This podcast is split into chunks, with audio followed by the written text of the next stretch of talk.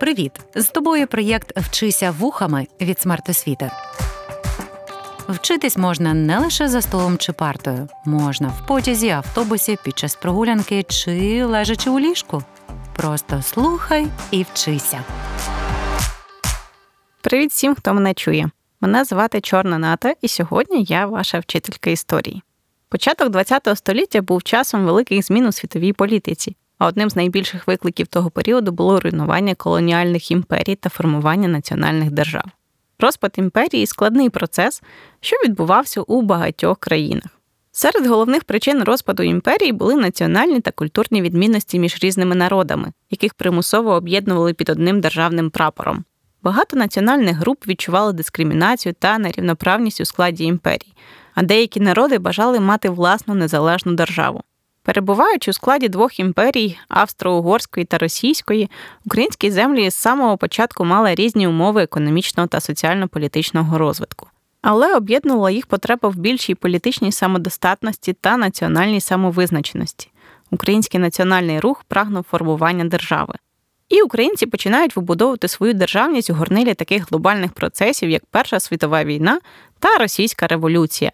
Постають Українська Народна Республіка та Західноукраїнська Народна Республіка. Але разом з тим українські землі перетворюються на поле бою світової війни. До цього додається боротьба з новими державними утвореннями, що виростають на уламках імперії по завершенню Першої світової війни. Серед них держави, які не зацікавлені у незалежності українського народу та суверенітеті його земель. Однією з таких держав була Російська Соціалістична Федеративна Радянська Республіка, республіка, яка будує нову імперію Союз Радянських Соціалістичних Республік, до складу якої на початках створення увійде більшість українських земель. Сьогодні ми поговоримо про те, чому, вийшовши з однієї імперії, українські землі опинилися в складі іншої. Ви вже почули назви декількох держав, про які сьогодні йтиме мова. Для того, щоб не заплутатися у цих назвах, а ризик є, бо ми говоримо про період в історії України, коли важливі історичні події ставалися чи не кожного дня. Тому важливо розуміти, з чим матимемо справу. Говоритимемо про період 1917 року по 1923 рік. В історичній науці у цього періоду є власна назва Українська революція. В ці роки на території українських земель відбувалися процеси державотворення. Українські політичні сили Наддніпрянщини на засадах демократії та ідей про національну самостійність створили громадську політичну організацію Українську Центральну Раду, яка очолила українську революцію. Більшість політичних сил, що увійшли до Центральної Ради, виступали за утворення української держави як автономії у складі Федеративної Росії. Меншість відстоювала ідею незалежності. На початках перевага була у більшості. Очолив Центральну Раду відомий український історик Михайло Грушевський. У 1917 році Центральна Рада проголосила утворення Української Народної Республіки, не відділяючись від Республіки Російської. Але в силу історичних подій, про які я ще розкажу, 1918 року Центральна Рада проголошує незалежність Української Народної Республіки УНР. Тому можемо говорити, що в період з 1917 по 1918 року на наших теренах існувала Українська Народна Республіка часів Української Центральної Ради. За основу своєї ідеології вона взяла культурно-історичні традиції українців і проголошувала національну самостійність як невід'ємне право українського народу. Центральна Рада прагнула до розвитку економіки та забезпечення соціальної справедливості в Україні, але не мала чіткої програми економічного розвитку та здійснення соціальних перетворень. І це вплине на підтримку політики Центральної Ради серед населення. У тому ж таки 1918 році, внаслідок державного перевороту на українських землях, виникає українська держава на чолі з Павлом Скоропадським. Він проголосив себе гетьманом, і вся повнота влади опинилася в його руках. Але важливо, що прихід до влади Павла Скоропадського був можливий за підтримки німецького військового командування, яке розраховувало на українське продовольство для своєї армії. Політику Скоропадського можна описати як спробу встановити авторитарний режим з метою зміцнення державної влади в Україні. В культурній та просвітницькій сфері гетьман мав певні здобутки. Однак його соціально-економічні перетворення не знайшли підтримки серед населення. Але варто розуміти, що свою діяльність гетьман провадив в інтересах держави, і його правління увійшло в історію української революції як гетьманат Павла Скоропадського. Ця держава проіснувала недовго, і вже до кінця 1918 року Павло Скоропадський зрікається своєї посади. Влада на території України переходить до рук директорії. Утворена як революційний орган проти влади гетьмана, директорія стала верховним державним органом відновленої Української Народної Республіки. Очолили директорію колишні лідери Української центральної ради Володимир Вениченко та Симон Петлюра. Останній відповідав за військо Української Народної Республіки. Директорія підтримала ідею демократичних принципів управління. Вона прагнула створити конституційну республіку, в якій влада була б розподілена між різними гілками влади та гарантувала б громадянські права та свободи. Прагнула здійснити економічні перетворення, щоб вирішити земельне питання та задовольнити інтереси українського населення. Але через зовнішні чинники, про які ми говоритимемо далі, здійснити економічні перетворення не вдалося. Важливим є те, що директорія виступила за територіальну цілісність держави. Результатом її роботи в цьому напрямі стане підписання акту злуки Української Народної Республіки та Західноукраїнської Народної Республіки у 1919 році. Остання утворилася на західноукраїнських землях, які були в складі Австро-Угорської імперії. Правління директорії на території України тривало з 1918 року по 1920 рік. На долю Української Народної Республіки доби директорії припала активна боротьба за існування держави. Але з ким та чим боролися ці державці української революції? Про це далі.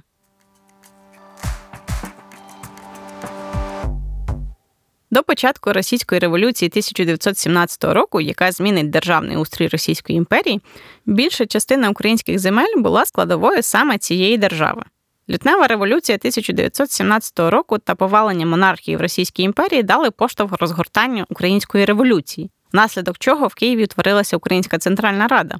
Центральна Рада, як законодавчий орган, видала ряд універсалів, за якими Україна почала шлях до самостійного політичного становлення на засадах автономії, а пізніше й незалежності.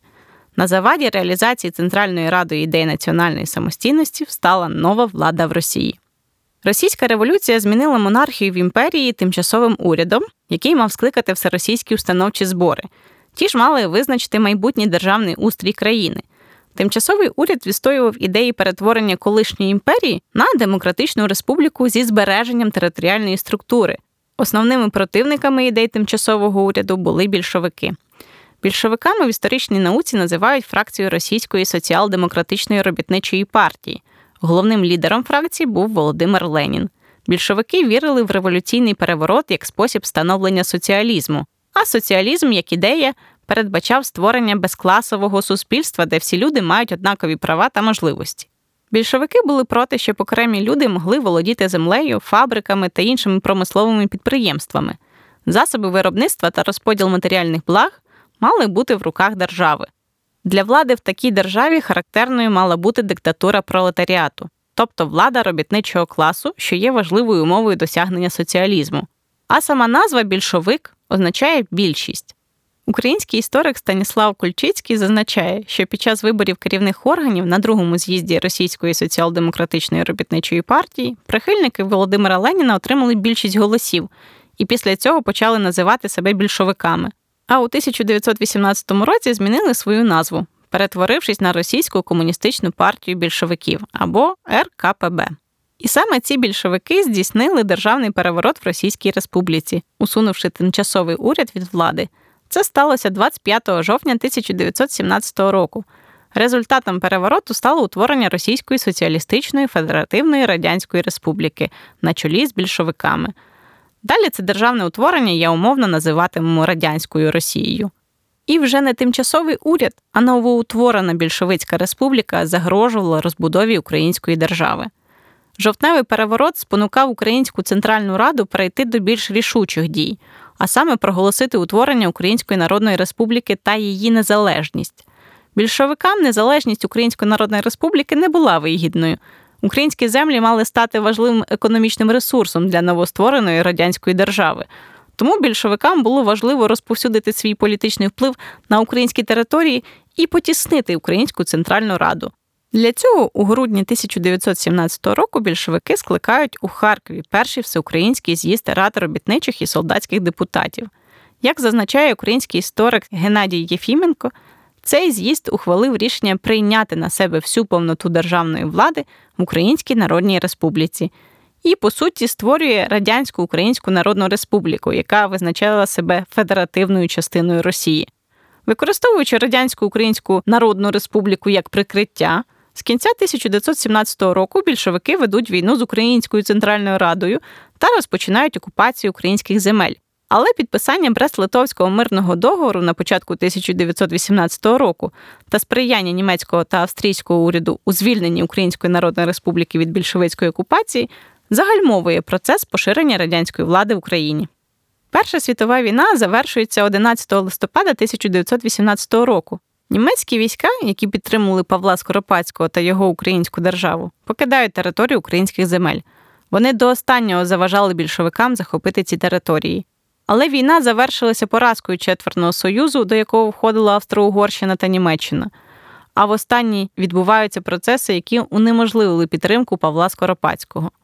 В цих умовах директорія, державний орган відновленої Української Народної Республіки, влаштовує переворот та повертає собі владу. Більшовики ж знову звертають свою увагу на українські землі, відновлюючи свою окупаційну політику. А разом із нею активну діяльність маріонеткової держави Радянської Української Народної Республіки.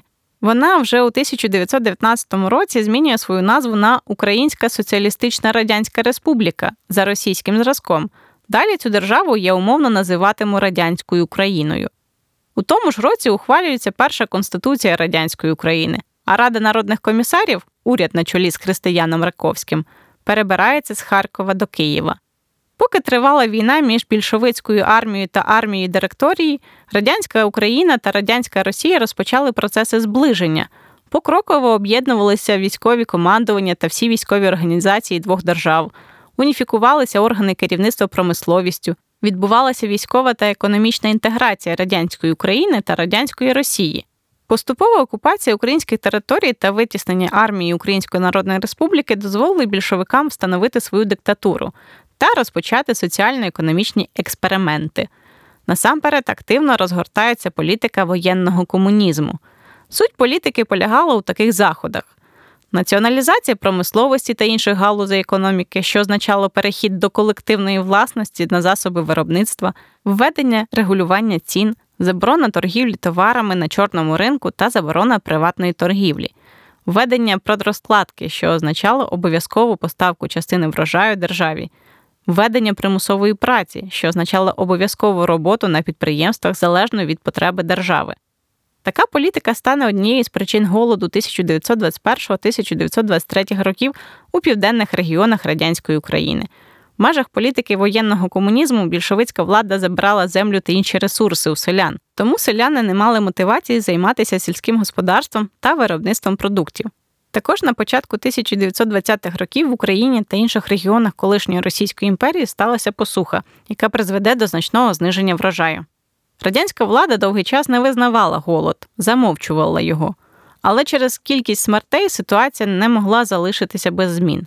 Владі радянської України навіть довелося звернутися до американської адміністрації допомоги. Ця організація на благодійних засадах надавала гуманітарну допомогу постраждалим у Першій світовій війні та від її наслідків. Наслідки голоду 1921-1923 років були надзвичайно тяжкими. Багато загиблих, багато людей були змушені залишити свої домівки та переїжджати в пошуках їжі та роботи.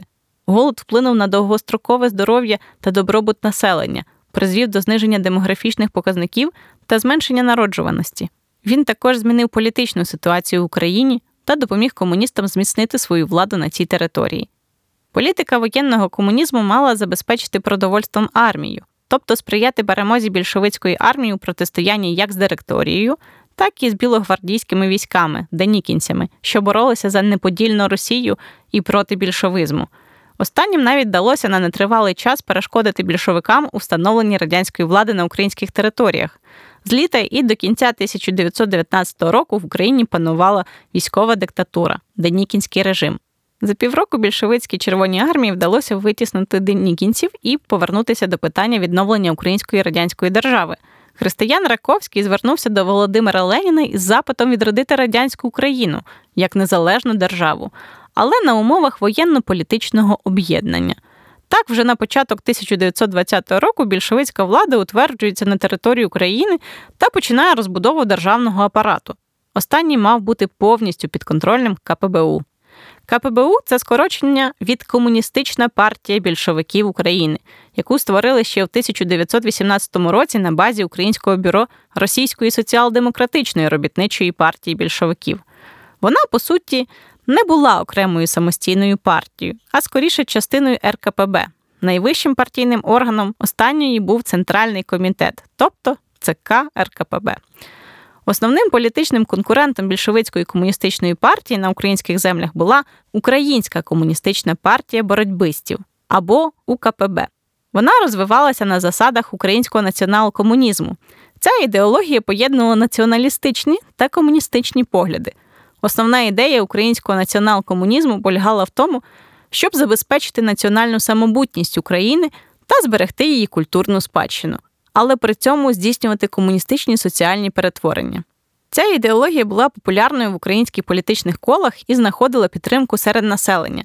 І для того, щоб закріпити свої впливи на території України, Володимир Ленін був готовий йти на поступки українському націонал-комунізму в обмін на їх приєднання до більшовиків. Так, власне, і сталося. Як зазначає історик Станіслав Кульчицький, більшовики схвалили визнання формальної незалежності радянської України, але з централізованим управлінням економікою та обороною. І результатом цього стало підписання 28 грудня 1920 року союзного договору.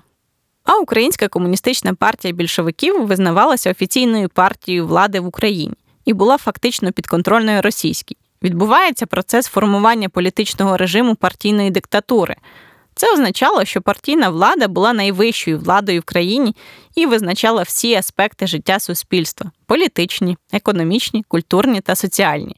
Партійна диктатура мала партійний апарат, який контролював усі галузі життя в країні.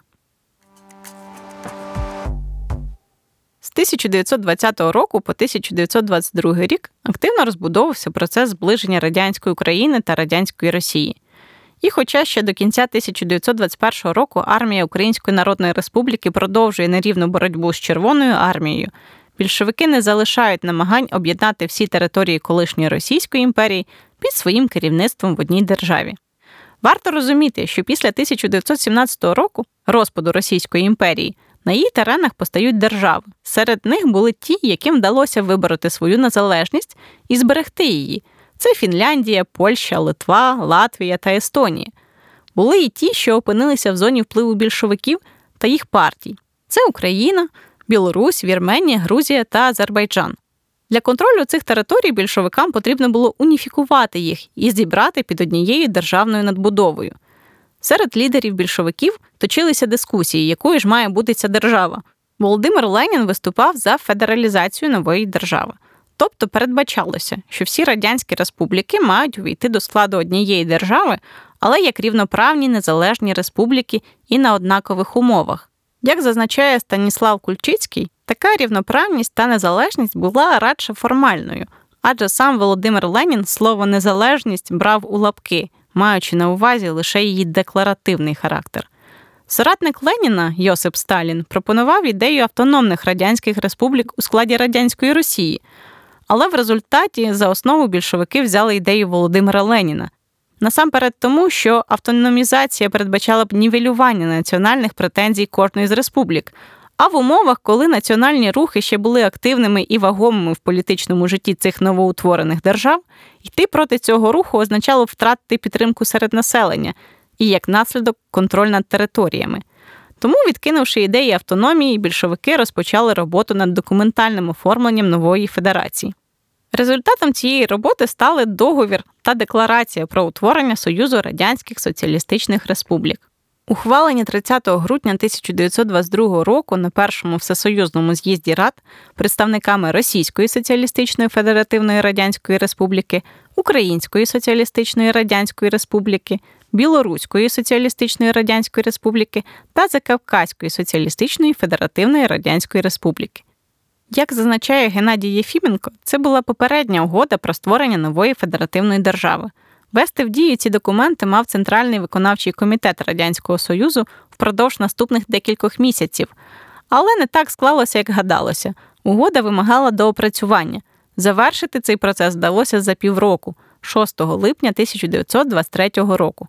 Саме в цей день Центральний виконавчий комітет Радянського Союзу затвердив декларацію про утворення Радянського Союзу та договір про створення Радянського Союзу, оформивши їх як Конституцію Союзу. Останню затвердили на другому всесоюзному з'їзді РАД у 1924 році. Затверджений документ, що декларував утворення нової держави, фіксував, що цей союз є добровільним об'єднанням рівноправних народів, що за кожною республікою забезпечене право вільного виходу із Союзу. Але процедури виходу із Союзу не було. Крім того, суверенітет радянської України значно обмежувався. Конституція гарантувала, що суверенітет союзних республік обмежений лише тими рамками, що зазначені у цьому документі, і лише у питаннях, що були в компетенції Союзу. Але у компетенції Союзу опинилися вся зовнішня політика, представництво держави, дипломатичні відносини, підписання міжнародних договорів, оголошення війни та підписання миру, встановлення зовнішніх та регуляція встановлення внутрішніх кордонів, зовнішня торгівля. У внутрішніх справах Союзу визначав всі економічні аспекти, обирав економічну систему, встановлював плани народного господарства, керував транспортною системою, затверджував бюджет, встановлював податки. Крім того, Союз залишив за собою встановлення законодавства та судочинства. По своїй суті, Радянський Союз не був рис імперії, охоплював величезну територію, яка включала більшість сучасних країн колишнього Радянського Союзу, а також деякі прилеглі території. За своєю територією СРСР став найбільшою державою у світі. Також Союз був дуже різноманітним за етнічним складом. Це було наслідком колоніальної політики Російської імперії, яка приєднувала території різних етнічних та культурних груп. Політична система Союзу була дуже централізованою. Усі важливі рішення ухвалювалися у Москві. Централізована влада СРСР мала значний вплив на держави, які входили до радянського блоку. СРСР мав значний господарський вплив на всі країни у своєму складі, контролюючи більшість їхніх економічних зв'язків та ресурсів. Це призвело до того, що республіки Союзу залежали від Москви у питаннях зовнішньої торгівлі та іншої господарської діяльності. З 1917 по 1923 роки на українських землях активно протікали процеси державотворення. Ідея державності, яка зріла та підживлювалася протягом 19 століття, знайшла свій вихід. Але через те, що українські землі до цього перебували у складі багатонаціональних імперій, які не були готові прощатися зі своїми колоніями, збудувати державу було непросто. На території Надніпрянщини впродовж цього періоду постає Українська Народна Республіка спочатку часів Центральної Ради, пізніше доби директорії. У проміжку виникає Українська держава Павла Скоропадського. Ці держави формувалися та існували на засадах національного самовизначення українців. Але на державотворчі процеси в Україні впливали не лише внутрішні, а й зовнішні чинники. Таким вагомим чинником стала нова держава та її влада, що постала на руїнах Російської імперії, радянська Росія під керівництвом більшовиків, які, як і їх імперські попередники, не бачили існування своєї держави без України, тому активно заважали становленню незалежної української держави.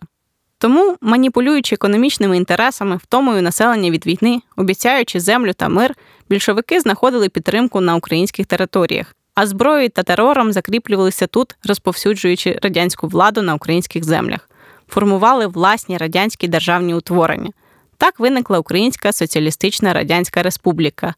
Наслідком протистояння між українським самовизначенням та російським більшовизмом став вхід більшої частини українських земель до складу СРСР. Україна стала однією з республік Радянського Союзу, яка забезпечувала значну підтримку останнього в економічній, політичній та військовій сферах. Відбулося перетворення України на Радянську Республіку зі встановленням комуністичної влади із забороною політичних опозиційних партій та централізованою системою управління. Новоутворена держава Союз Радянських Соціалістичних Республік з радянською Україною у своєму складі почав своє становлення як тоталітарна імперія. Але про це вже у наступному уроці. Дякую, що слухали. Проєкт Вчися вухами творить громадська організація Смарт Освіта за підтримки Educo Foundation.